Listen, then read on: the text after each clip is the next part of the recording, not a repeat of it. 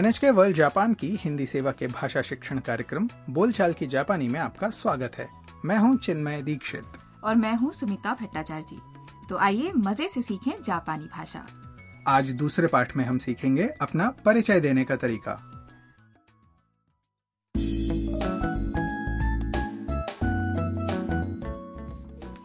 पिछले पाठ में वियतनाम से आई छात्रा ताम हारूसान हाउस ढूंढ रही थी। जहां वो जापान में पढ़ाई के दौरान ठहरने वाली है हारूसान हाउस के दो निवासी काइतो और मिया उस रास्ते से गुजर रहे थे वे ताम को अपने साथ वहां ले गए अब सुनते हैं दूसरे पाठ की बातचीत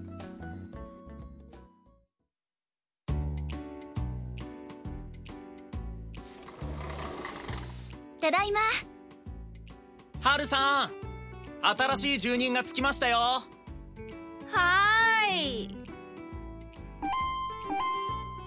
ようこそいらっしゃいましたえロボットそう大家のハルさんですはじめましてタムです学生ですよろしくお願いします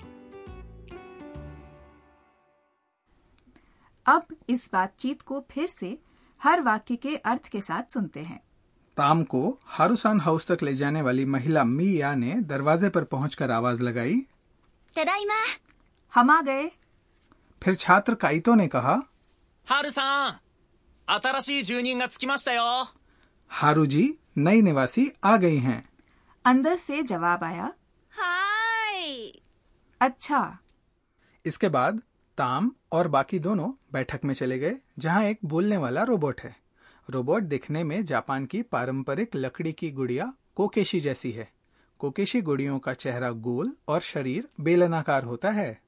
रोबोट बोलती है स्वागत है। ताम हैरान होकर कहती है ए, रोबोट तो? अरे रोबोट।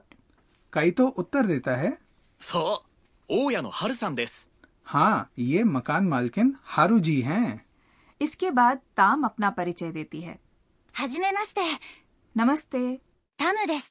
学生です मैं ताम हूँ विद्यार्थी हूँ よろしくお願いします आपसे मिलकर खुशी हुई हारूसान हाउस की मकान मालकिन असल में कोकेशी गुड़िया जैसी दिखने वाली रोबोट है उसे सब हारूसान बुलाते हैं वो बैठक की मेज के पास खड़ी सब निवासियों का ध्यान रखती हैं उसकी कई विशेषताएं भी हैं जिनके बारे में आपको कहानी में धीरे धीरे पता चलेगा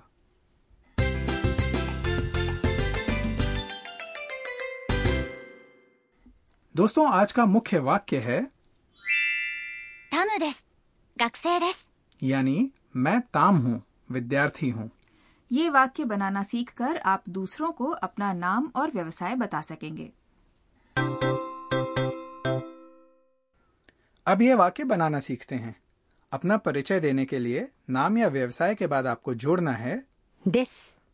कहानी में नाम है タム और उसके बाद जुड़ा です。 तो वाक्य बना タムです。 मतलब मैं ताम हूँ और अगले वाक्य में शब्द है 学生 यानी विद्यार्थी जिसमें जुड़ गया です。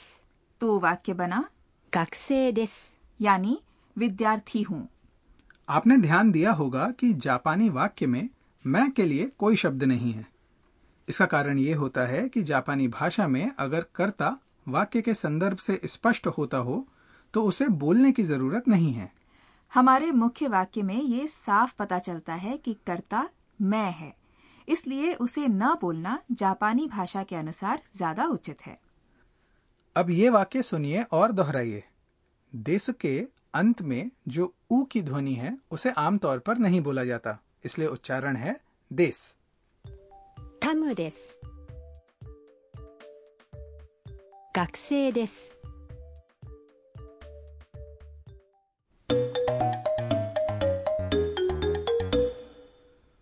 अब अपना परिचय देने की एक छोटी सी बातचीत सुन लेते हैं はじめましてアンナです学生ですはじめまして、鈴木です。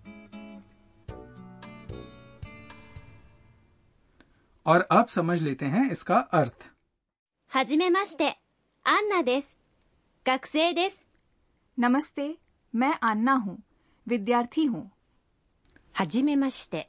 ये एक अभिवादन है जिसका उपयोग किसी से पहली बार मिलने पर किया जाता है はじめまして、鈴木です。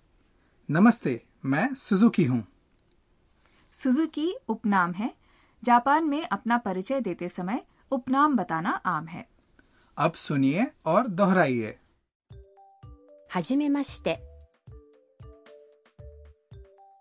アンナです。学生です。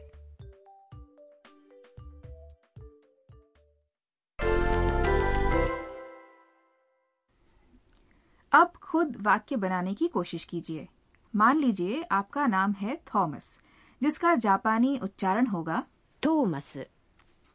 थोमस। तो आपको जापानी भाषा में बोलना है मैं थॉमस हूँ। थोमस अब मान लीजिए आप कंपनी कर्मचारी हैं तो इसका जापानी शब्द है काइशाइन काइशाइन अब जापानी भाषा में बोलिए मैं कंपनी कर्मचारी हूँ 会社員です。 अब सोचिए कि आप थॉमस हैं और अपना परिचय दे रहे हैं वाक्य के शुरू में पहली बार मिलने पर बोला जाने वाला अभिवादन भी जोड़िएगा जो है はじめまして。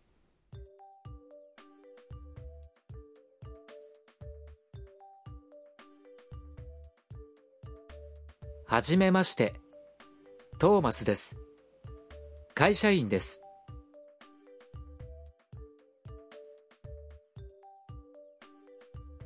はじめまして、トーマスです。会社員です。 हमारी वेबसाइट पर अन्य व्यवसायों के जापानी शब्द भी दिए गए हैं उस सूची में आप अपने व्यवसाय का जापानी शब्द ढूंढ सकते हैं वेबसाइट का पता है www.nhk.or.jp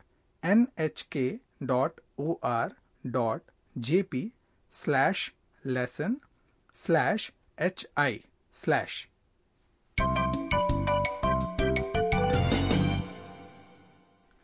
और अब बारी है आज के सहज वाक्य की आज भी हम ताम की एक पंक्ति लेकर उसे हूबहू याद कर लेंगे तो आज का सहज वाक्य है よろしくお願いします。 इसका भाव पहले से किसी काम के लिए आभार व्यक्त करने जैसा है। किसी भी तरह का नया संबंध शुरू करते समय इसका उपयोग किया जा सकता है। अब अभ्यास कर लेते हैं। सुनिए और दोहराइए।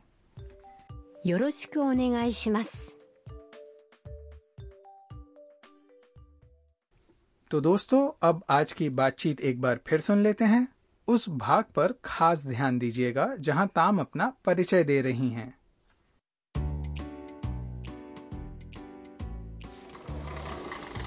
ただいま。ハルさん新しい住人がつきましたよはーい。ようこそいらっしゃいました。えロボット？そう大家のハルさんですはじめまして。タムです。学生です。よろしくお願いします。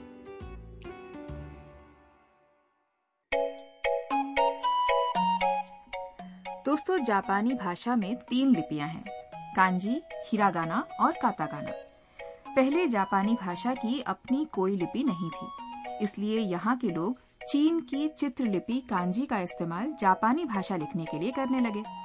बाद में उन्होंने कांजी से हिरागाना और काताकाना लिपियाँ बनाई, जो ध्वनि पर आधारित हैं।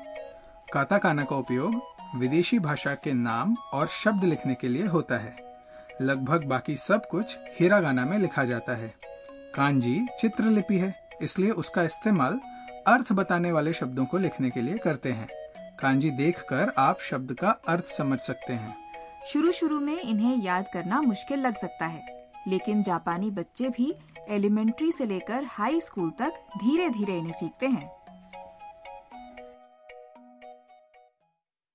दोस्तों, आशा है बोलचाल की जापानी का आज का पाठ आपको पसंद आया होगा।